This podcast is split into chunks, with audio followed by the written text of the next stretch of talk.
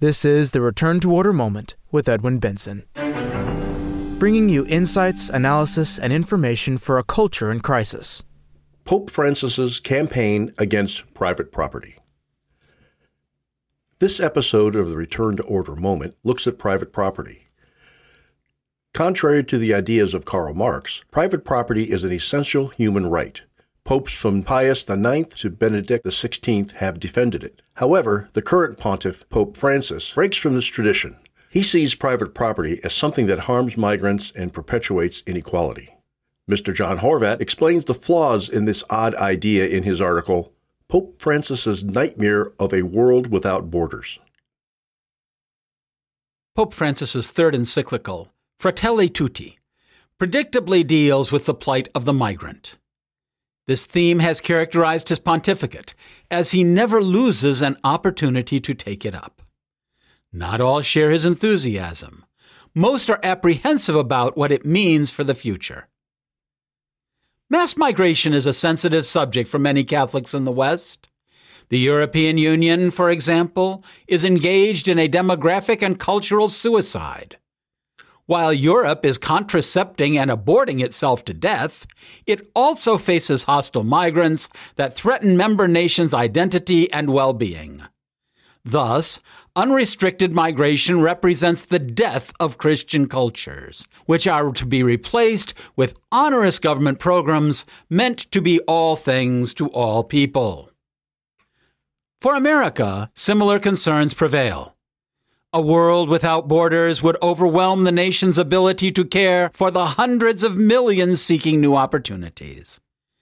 Amid this widespread concern, the pontiff's encyclical declaring everyone to be brethren does not help.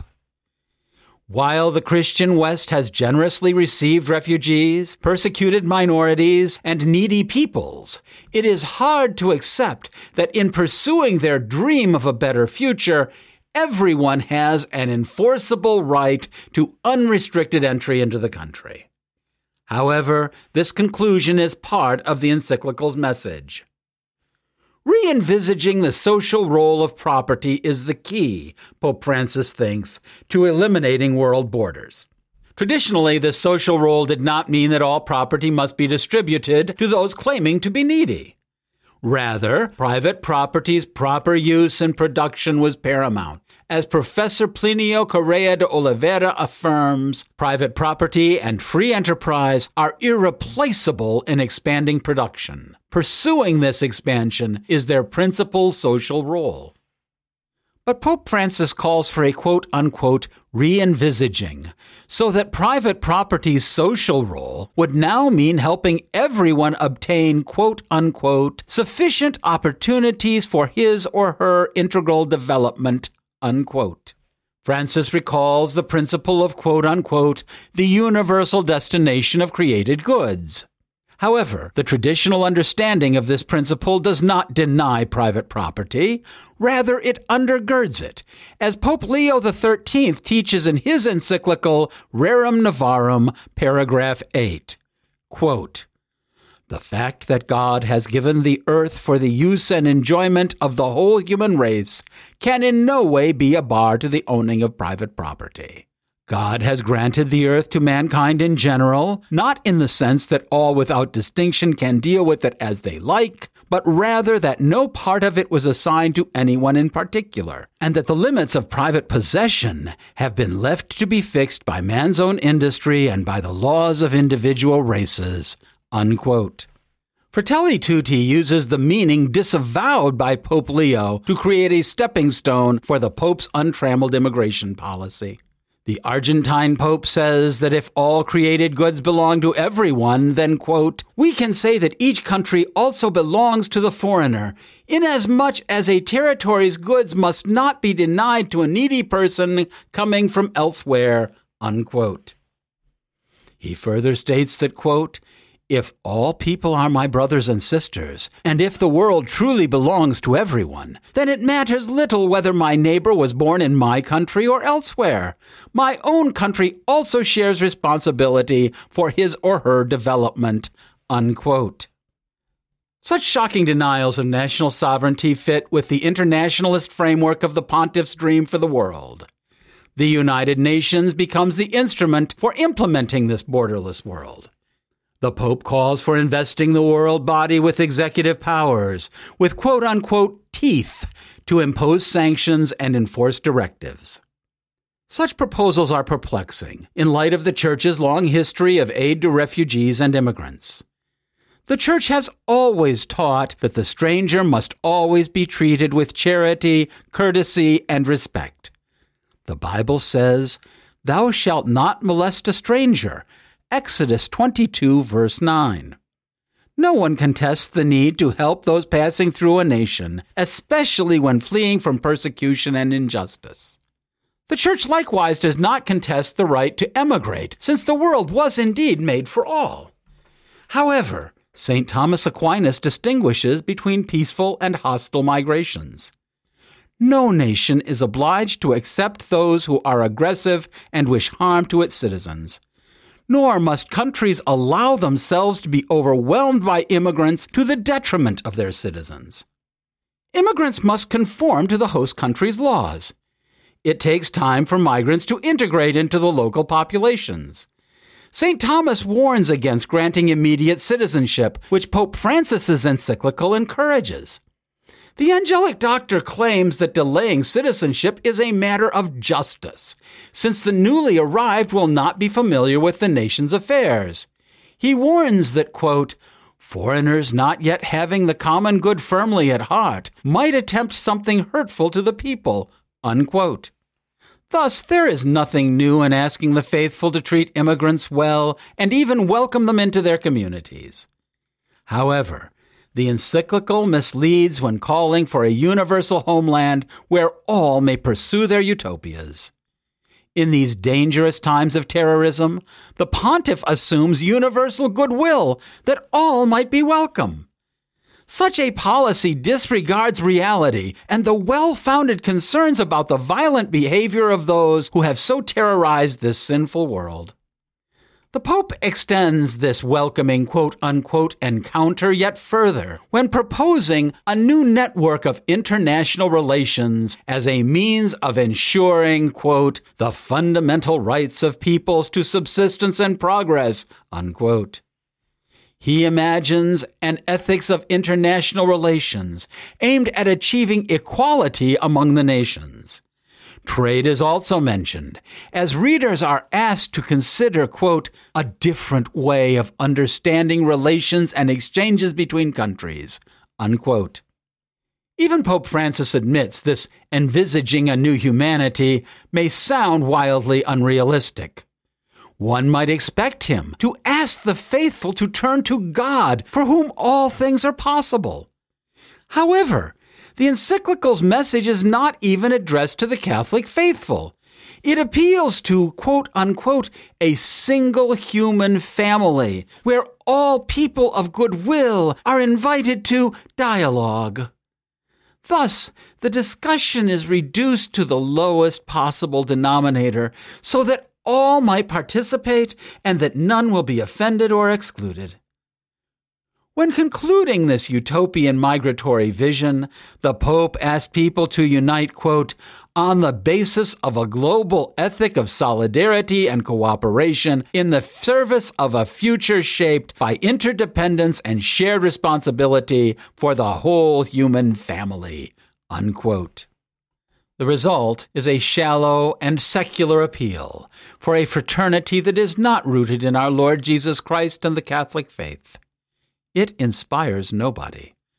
Not only does the encyclical depart from traditional Catholic magisterium, but it is also wildly unrealistic. In the last article, Mr. Horvat quoted from the founder of the International TFP, Professor Plinio Correa de Oliveira. In his next article, Understanding the Social Function of Private Property, our founder raises a very important question. Why do some leaders claim to support private property while their actions deprive people of the property that they have already accumulated? This article is adapted from an article in the Brazilian newspaper O Jornal, published in Rio de Janeiro on September 30th, 1972. Free enterprise and private property have some rather strange supporters around the world. While professing to be ardent anti communists, these supporters always advocate some restrictions on private property or free enterprise when proposing solutions for socioeconomic problems. The greater the limitations, the more they rejoice. Their justification is always the same. Private property and free enterprise have a social function, which allows them to be pruned and mutilated at will. The more they accept their ruin, the better they serve the nation. If this justification were true, private ownership and free enterprise would be evil. However, for all beneficial things, the more they become useful, the more they develop. Moreover, the common good requires a policy of pruning and destruction only for what is evil. What kind of anti communists are these supporters, who tend to do exactly what the communists want and consider private property and free enterprise as communists see them? Every individual right must normally be guaranteed and promoted. When required for the common good, rights can only suffer limitations in exceptional cases. However, such restrictions never authorize the principle that the more you cut, the better. Common sense dictates that rights be respected. Take the example of workers' rights. For the community's benefit, they also can be limited. Thus, while the right to strike is accepted as indisputable, some limits can be imposed on this right for the benefit of all. However, the existence of limitations does not mean that the more workers' rights are restricted, the better it will be for the country. Free enterprise and private ownership are irreplaceable institutions for increasing production. This production is their main social function. People strive to work as hard as they can if assured that they can accumulate the fruits of their labors for their benefit and pass them on to their children. When this stimulus is lacking, and all their work, except the salaries, benefits the community, they become state workers. The result is underproduction and hunger, the inseparable evils of collectivist regimes. Why do socialist regimes cause misery? Because private property and free enterprise are not fulfilling their social role in socialist countries. That social function is to produce. How then can you, strange anti communists, affirm that the more you cut, prune, and pummel private property and free enterprise, the better they will fulfill their social function of working for the common good? Many Catholics find Pope Francis's attitude towards private property troubling. On one hand, Catholics are accustomed to listening to the Pope. On the other, this Pope contradicts the teachings of many of the previous popes. Mr. Horvat deals with this thorny problem in his article, I'm Catholic. Can I disagree with Pope Francis on property? Pope Francis's encyclical Fratelli Tutti presents a dilemma for all who defend the right of private property. On the one hand, the teaching document Pope Francis signed on October 3rd questions this right. On the other, past popes, theologians, and canonists have always taught that private ownership, as it is largely practiced, is just and necessary for society's proper functioning. This clash of opinions leaves many Catholics perplexed. This is no small debate. The stakes could not be higher, since the West depends upon a system based on property, rule of law, and free markets.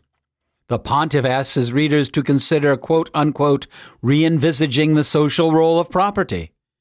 He would like to see great societal changes in America and the West.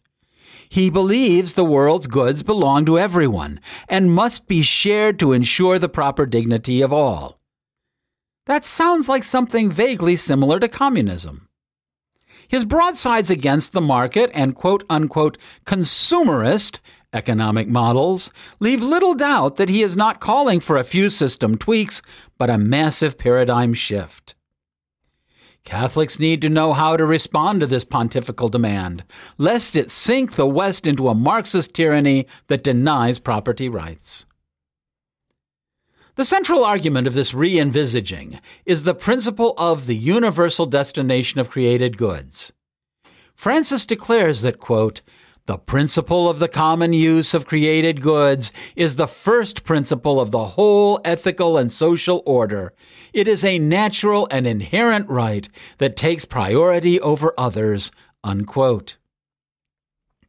Indeed, the Church teaches that God made the goods of the earth for everyone.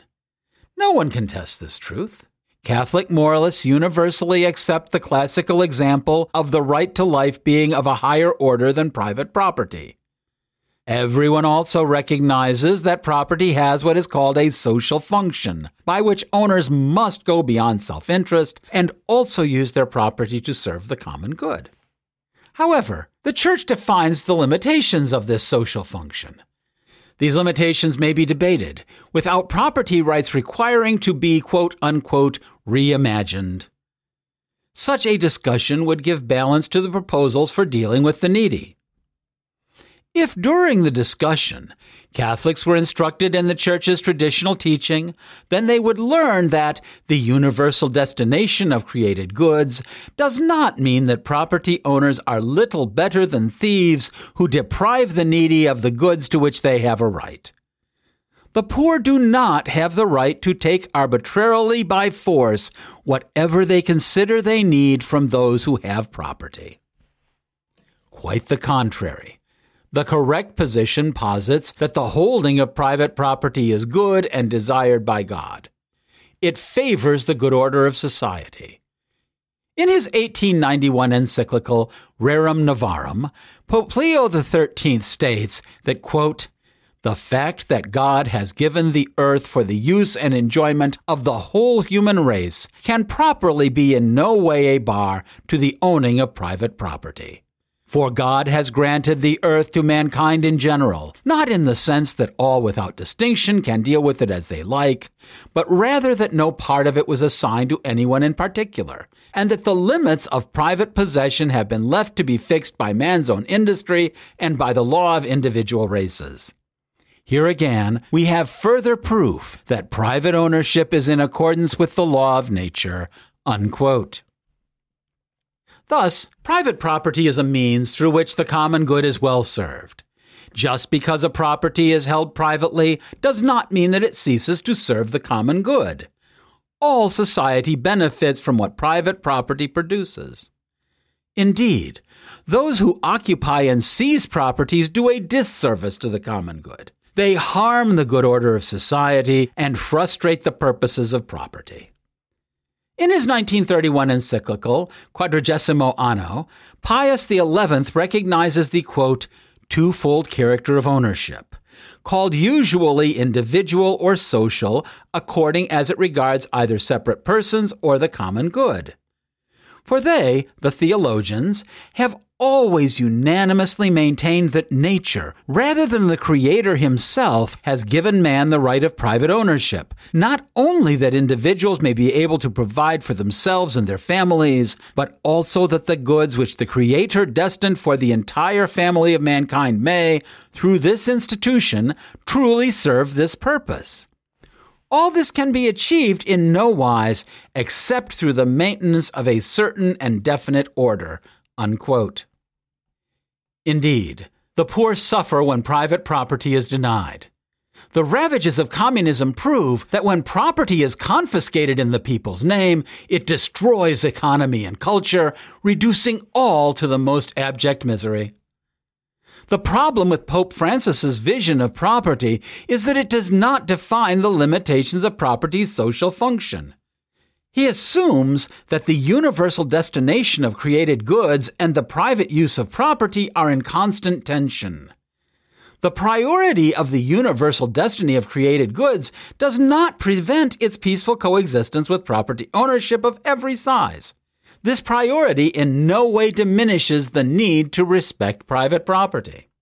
Moreover, his urgent appeal to quote unquote re envisage the social role of property fails to recognize the economic advances by which private property has benefited society as a whole. It straitjackets all owners into an oppressor category in which they do not belong. Above all, Francis expands property owners' obligations to the needy. they no longer include just the bare minimum to support their right to life.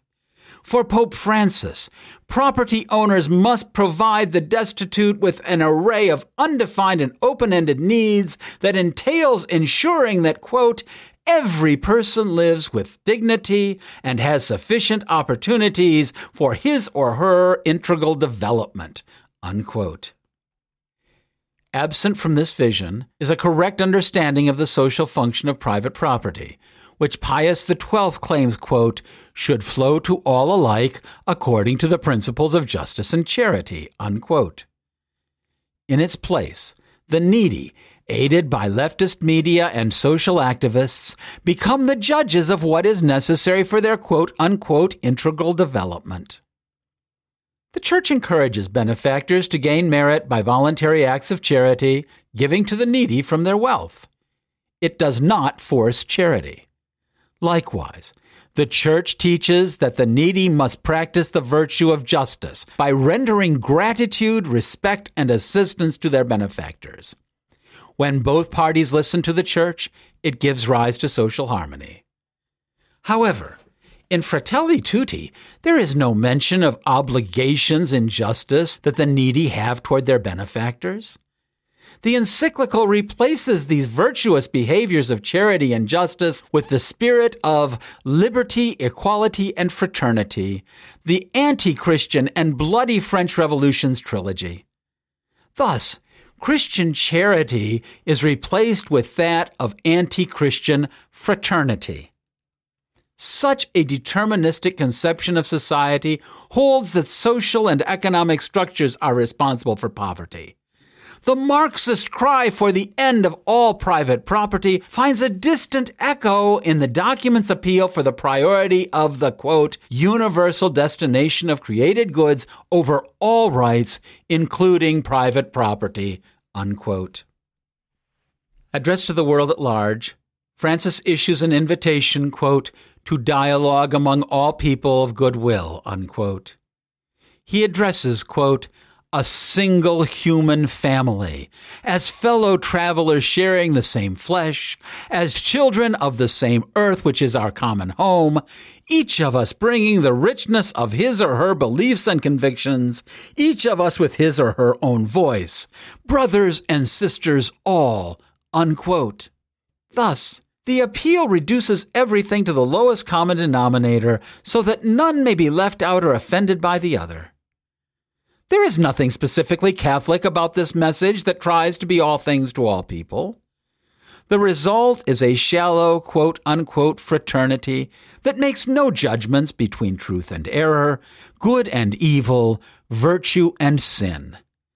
It trumpets an empty charity that is not based on the love of God and an integral development that is unrelated to salvation. The most perplexing part of the encyclical's call for re envisaging the social role of property is that it does not explain why the Church needs to re envisage. The treasury of the Church teaching on property's social function is rich, if largely unapplied in today's secular, godless world. Why not apply the Church's forgotten truths, which would bring beauty, clarity, and social harmony to society? The strange encyclical, which is addressed to everyone in general and no one in particular, omits the only real solution to our world's troubles the return of the prodigals to the one true God and the one true Church. Indeed, one can be forgiven for asking, I'm Catholic. Can I disagree with Pope Francis on property? This concludes Pope Francis's campaign against private property. Thank you so much for listening. To read these or find related articles, please visit our websites at www.tfp.org and www.returntoorder.org. Return to Order, of which this podcast is only a part, strives to be a source of light in a dark and disordered world. Your prayers are appreciated. If you have enjoyed this podcast, we asked you to subscribe and give us a five star rating with the service through which you are listening to it. In that way, you can help Return to Order be more effective. All rights are reserved. Copyright 2020 by the American Society for the Defense of Tradition, Family, and Property, TFP.